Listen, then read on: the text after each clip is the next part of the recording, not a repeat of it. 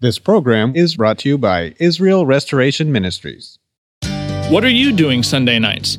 Come join Friendship with God radio Bible teacher Tom Cantor of the Friendship with God Fellowship Church every Sunday night at 5:30 p.m. at The Vine at 9336 Abraham Way, Santee, California.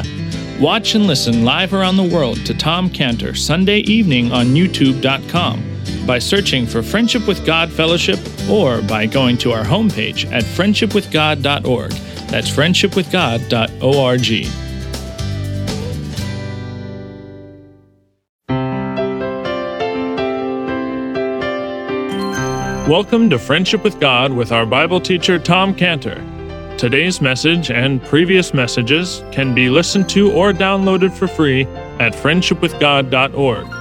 That's friendshipwithgod.org. You can also obtain free resources from Tom Cantor and view our online bookstore at friendshipwithgod.org or call us at 800 247 3051. That's 800 247 3051. Tom Cantor also has a daily devotional verse that comes out each day by email and on Facebook. To receive this small daily devotional verse that Tom Cantor puts out, you can sign up at friendshipwithgod.org. That's friendshipwithgod.org. Or find Tom Cantor on Facebook by searching for Tom Cantor and Friendship with God. Now, here's our Bible teacher, Tom Cantor. 1 Corinthians 1.26. 1 Corinthians 1.26. You see your calling, brethren, how that not many wise men after the flesh, not many mighty, not many noble are called. What do you see, he says, in this group of Christ followers? Not many with what the world would call wise, with the world's conferred degrees of wisdom. Not many mighty, not many of the class of nobility. The word, the wisdom and the miracles of Christ, they weren't denied, but the offense was there. Offense derived, and they got this offense from the group. They said, This group, he's not a part of the group that are wealthy. He's not a part of the group that are religious. He's not a part of the group that are esteemed, that are noble, that have these exalted positions, the mighty, the notoriously wise of the world. He's not a part of this group that doesn't need a physician the righteous of the world, the boasters, the braggers of self. He's not a part of that. He's a part of another group, they said. He's a part of a group that's considered the foolish. He's a part of a group that's considered the weak things of the world. They confuse the world. He's a part of the group that's despised. He's a part of the group which are nothing. They're nobodies. They're not. He's a part of the group that don't talk about themselves. They don't boast about themselves. They're non observant, as they say. They're non frummers. They don't observe. In Yiddish, these are people, they, all they talk about, they boast of God. I mean, just think about the beggar Lazarus. The beggar Lazarus. How was he viewed by the world in Luke 16 20? Luke 16 20. There was a certain beggar named Lazarus, which was laid at his gate, full of sores and desiring to be fed with the crumbs which fell from the rich man's table. Moreover, the dogs came and licked his sores. How was he looked upon? As part of his group. Consider how the publicans and sinners were viewed by this group that followed him, and they were viewed in Luke 15 2. Luke 15 2. The scribes and Pharisees and scribes murmured, saying, This man receives sinners and eats with them.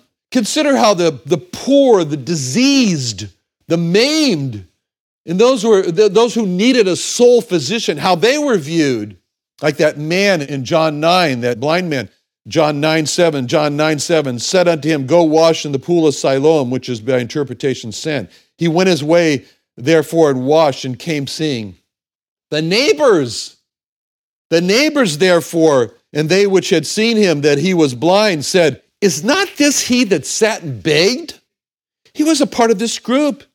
He was a part of, of what God considered, as far as God looked at it, he says, the power of God, the wisdom of God, the weakness of God, stronger than man, the foolish things of the world, the righteousness of God, the sanctified, the redeemed. But there was one thing absent from this group that he was associating with, this group of Christ followers. And what was absent was self braggers. Self braggers. I mean, what are they going to brag about? What are they going to brag about? That they, that they begged and that they had sores so bad that the dogs came and licked them? That's something to brag about? Are they going to brag about how they were dirty, rotten sinners? That's something to brag about? Or are they going to dirty, brag about how they cheated others out of their money and took bribes? That's something to brag about? No. That was what they were ashamed of. And so 1 Corinthians 129, 1 Corinthians 129 becomes functional, becomes effective. No flesh should glory in his presence. And that's what God wants in his heaven. God wants in his heaven that none of the Christ followers would ever say to another person, I don't think you know who you're talking to. they wouldn't do that. How could they? You know, when I wrote the book Changed, I told my life as a dirty, rotten sinner. That book is, for me, the title's changed. It should be shamed. But for God, it was glorious because He saved me. Someone who received the book, my book Changed, reminded him of a painting of George Whitefield. George Whitefield, a famous preacher.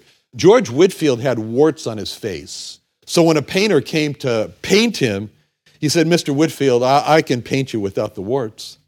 And Whitefield says, Nope, paint me warts and all. So the person wrote me and says, Your book is warts and all.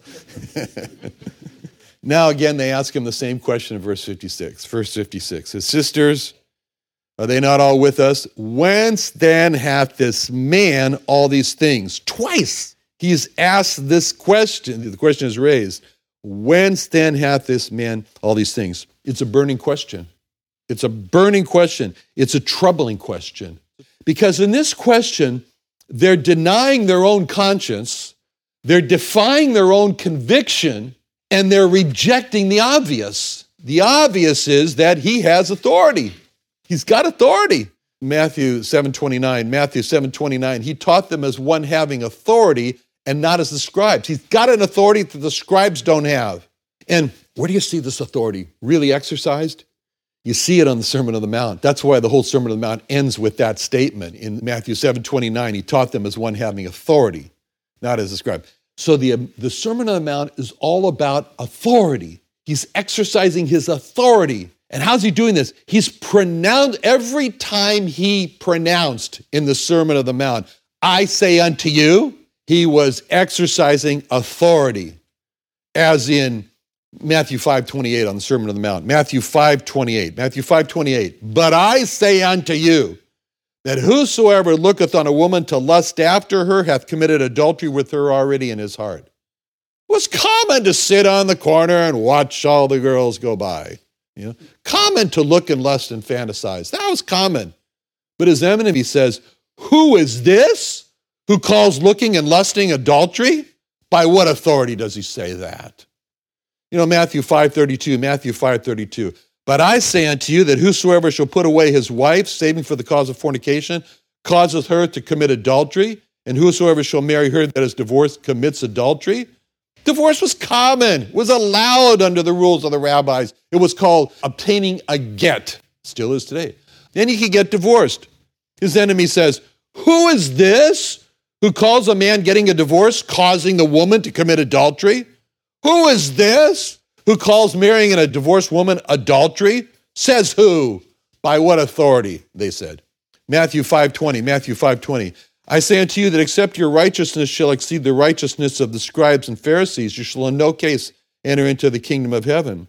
Scribes and Pharisees were viewed as going to heaven for sure. They were viewed as, as helping other people go to heaven by their just by keeping by meeting the standards of their righteousness. And so they said, Who is this who says that our righteousness is not enough to get into heaven? Matthew 522, 522. But I say unto you that whosoever is angry with his brother without a cause shall be in danger of judgment. Whosoever shall say to his brother, Raca, which means fool, shall be in danger of the council, because whosoever shall say, Thou fool, shall be in danger of hellfire. Getting angry? It's common. Do that every day, you don't feel good. It's common. Calling someone a fool? That wasn't unusual. The enemy said, Who is this who says calling a person a fool can get you cast into hell? Matthew 5:39, Matthew 5:39. I say unto you that you resist not evil.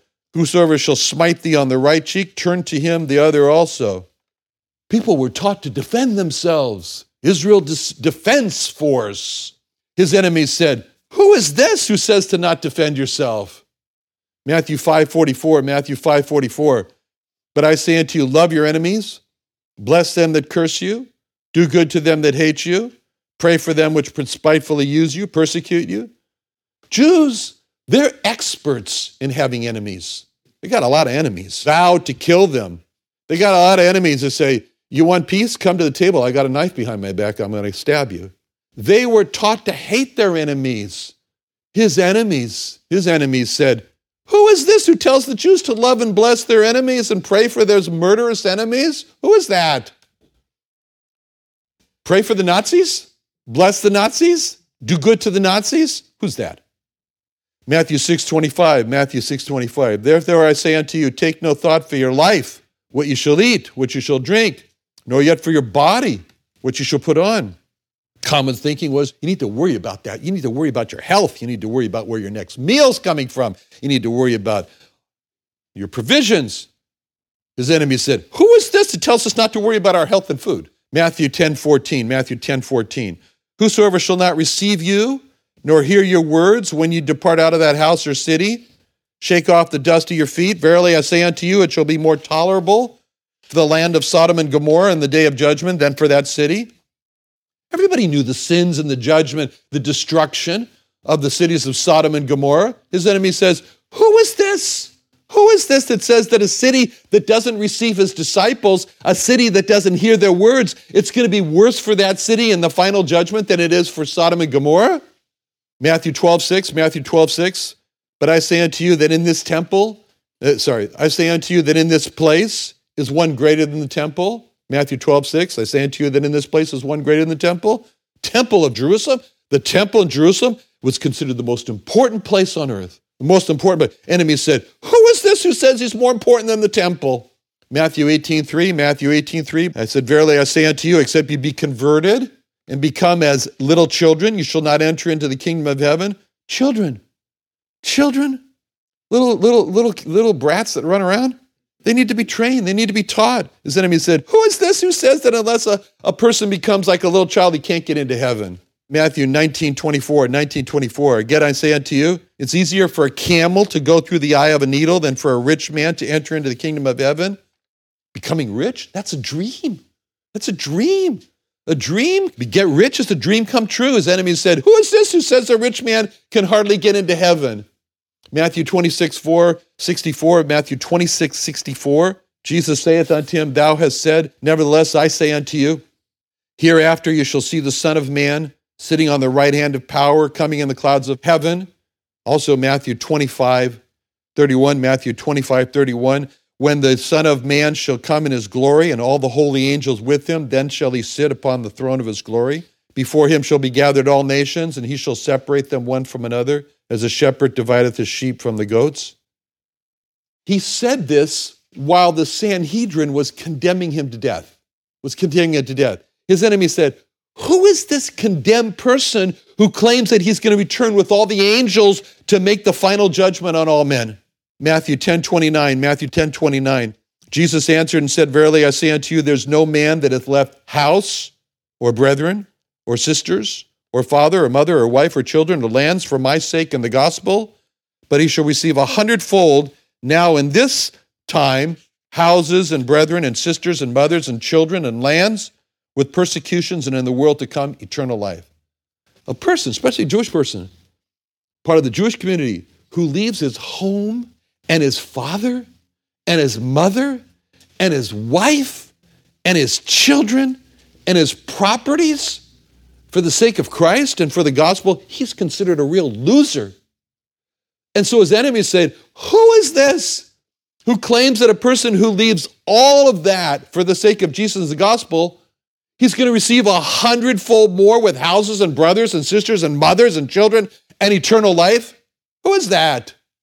He said in Luke 11:51, Luke 11:51, the blood of Abel, from the blood of Abel unto the blood of Zacharias, which perished between the altar and the temple, verily I say unto you, it shall be required of this generation. The murderers of Abel and the prophets were considered guilty. They are guilty. They did it. They are guilty. But his enemies said, Who is this who claims that our generation will be held responsible for the blood of all of history's martyrs? Luke 12, 8, Luke 12, 8. Also I say unto you, whosoever shall confess me before men, him shall the Son of Man also confess before the angels of God. It was considered a scandal to confess Christ. It was a shame considered for a person to say that he was a follower of this despised Jesus. So his enemies say, Who is this who says that the follower of Jesus is going to be praised before the angels of God? Luke 6, uh, sorry, John 6, 47. John 6, 47. Verily, verily, I say unto you, he that believeth on me hath everlasting life. People worked very hard to get everlasting life. People worked, they had a lot, they had 613 laws and more. They had to do many good works in order to get everlasting life through their good works. So his enemies said, Who is this who claimed that just by believing into him was enough to get eternal life? John 8 58, John 8 58, Jesus said unto them, Verily, verily, I say unto you, before Abraham was, I am. Abraham, he lived 4,000 years ago. 4,000 years ago, his enemies said, Who is this who claims to have lived before Abraham? Is it any wonder when I go through all these things? Is any wonder when you look at all these scriptures? Is it any wonder why, when a person turned to follow the Lord Jesus Christ, that he had to leave the synagogue? That he was put out of the synagogue, as it says in John 9 22, John 9 22. These words spake his parents because they feared the Jews. For the Jews had agreed already that if any man did confess that he was Christ, he was the Messiah, he should be put out of the synagogue. Is it any wonder why in Israel today, any Jew from any place can find Israel to be a place of refuge, thank you, Adolf Hitler, and become an immediate Israeli citizen unless he says, I believe in Jesus? Is it any wonder why when I came to the end of my Israeli uh, citizenship process, almost a year, and was asked if I believe in Jesus, that when I said I did, that I was told that Israeli citizenship is not for you, not available to you. Every time he said, I say unto you, he was saying, I have a higher authority, authority over the scribes and the Pharisees who held tightly to their authority they had over the people. And this is what is meant by the end of the Sermon on the Mount in Matthew 7 29. Matthew 7 29, he taught them as one having authority and not as the scribes. The scribes and the Pharisees, it was all a matter of authority. That's what they questioned him over. What authority? Matthew 21 23, Matthew 21 23. When he was come into the temple, the chief priests and the elders of the people came unto him as he was teaching and said, By what authority doest thou these things? And who gave thee this authority? That was the centerpiece of their challenge. Authority. What's your authority and who gave it to you? That was the centerpiece. The people were forced to see that he had authority. They couldn't deny it. When he was casting out devils and in Mark 127, Mark 127, they were all amazed, insomuch that they questioned among themselves, saying, What thing is this? What new doctrine is this? For with authority commandeth he even the unclean spirits, and they obey him. How strange, how out of place that the one person in the Bible who came to him banking on his request, on his authority, was not a Jewish person. Wasn't a Jewish person, it was a Roman. It was a Roman soldier. It was a Roman captain over a hundred Roman soldiers, a hundred warriors, Roman warriors in Matthew 8 7. Matthew 8 7. Jesus saith unto him, I will come and heal him. The centurion answered and said, Lord, I'm not worthy that thou shouldst come under my roof but speak the word only, and my servant shall be healed. I am a man under authority, having soldiers under me. And I say to this man, Go, and he goeth, another, Come, and he cometh. To my servant, do this, he doeth it. When Jesus heard that, he marveled and said unto them that followed, Verily I say unto you, I have not found so great faith. No, not in Israel. This denial that his enemies had of their conscience, this defiance of their own conviction, this rejection of the obvious caused him, in verse 58, in verse 58, he did not many mighty works there because of their unbelief. Another place is put in Mark 6 5, Mark 6 5, he could there do no mighty work, save that he laid his hands on a few sick folk and healed them. In Mark 6 6, Mark 6 6, he marveled because of their unbelief. That's an amazing statement. When he saw their, uh, their unbelief, it was amazing to him. It caused him to marvel. As he stood there and he looked at their unbelief, he was stunned. He was stunned. What causes God to marvel? What causes God to be stunned? Unbelief does. Unbelief. Because unbelief is really a decision of stubbornness. Like the tourists in the Philippines who told the Filipino pastor when I was there, he said, he would, this Filipino pastor was stunned as he said to me, That man said to me, I'd rather be in hell than to believe in Jesus. That stuns God. That stuns God. A defiance, a rebellion against God that's self destructive, that stuns God. A love of death, that stuns God. A refusal to receive God's free gift of salvation from sins, that stuns God. When God is holding out his hand to a person and he's got in his hand God's greatest treasure, the Lord Jesus Christ, and that person pushes God's hand away, that stuns God. When a person does that, he is opposing himself. He's opposing his own best interest. And that's how we are to see them. And that's how we are to have compassion on those who have a terrible disease of the soul called unbelief. And we are to respond in a certain way in 2 Timothy 2:24, 2 Timothy 2:24. The servant of the Lord must not strive, but be gentle unto all men, apt to teach, patient, in meekness, instructing those that oppose themselves, if God peradventure will give them repentance to the acknowledging of the truth, and that they may recover themselves out of the snare of the devil who are taken captive by him at his will. Well, those verses in 2 Corinthians 2 24 through 26, 2 Corinthians 2 24 through 26, those verses teach that unbelief is a condition where a person opposes himself. And unbelief, if abandoned, will result in a person recovering himself. But for the moment, God marvels at unbelief. And chapter 13 closes with verse 58. He did not many mighty works there because of their unbelief. And in that verse, there's an implication that he wants to do. He wanted to do many mighty works there. He wanted to, but he could not. His hands were tied because of unbelief. Unbelief ties the hands of God. Unbelief stops the hand of God from giving out the blessings to man. And why would man do that? Why would man do that?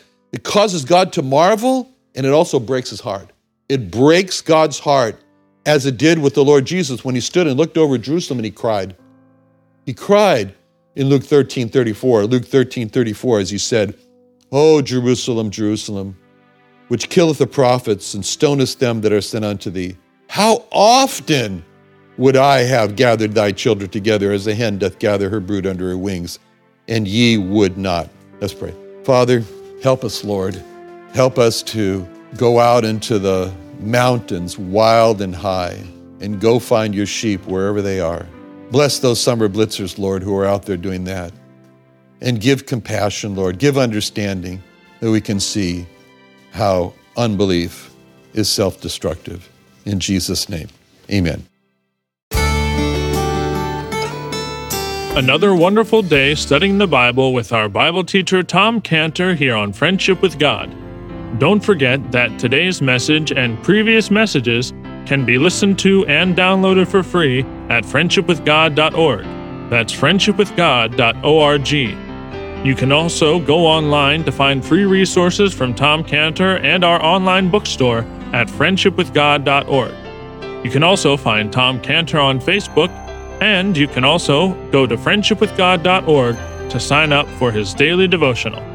Tom Cantor is also the founder of Israel Restoration Ministries. You can visit that website at israelrestoration.org. You can write to Tom Cantor at P.O. Box 711330, Santee, California 92071. That's P.O. Box 711330, Santee, California 92071 or email Tom Cantor at tomcantor at friendshipwithgod.org. That's Tom Cantor at friendshipwithgod.org.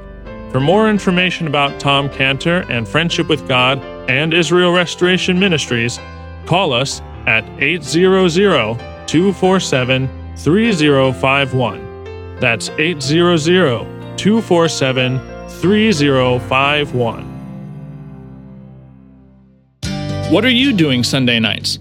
Come join Friendship with God radio Bible teacher Tom Cantor of the Friendship with God Fellowship Church every Sunday night at 5:30 p.m. at The Vine at 9336 Abraham Way, Santee, California. Watch and listen live around the world to Tom Cantor Sunday evening on youtube.com by searching for Friendship with God Fellowship or by going to our homepage at friendshipwithgod.org. That's friendshipwithgod.org. This program is brought to you by Israel Restoration Ministries.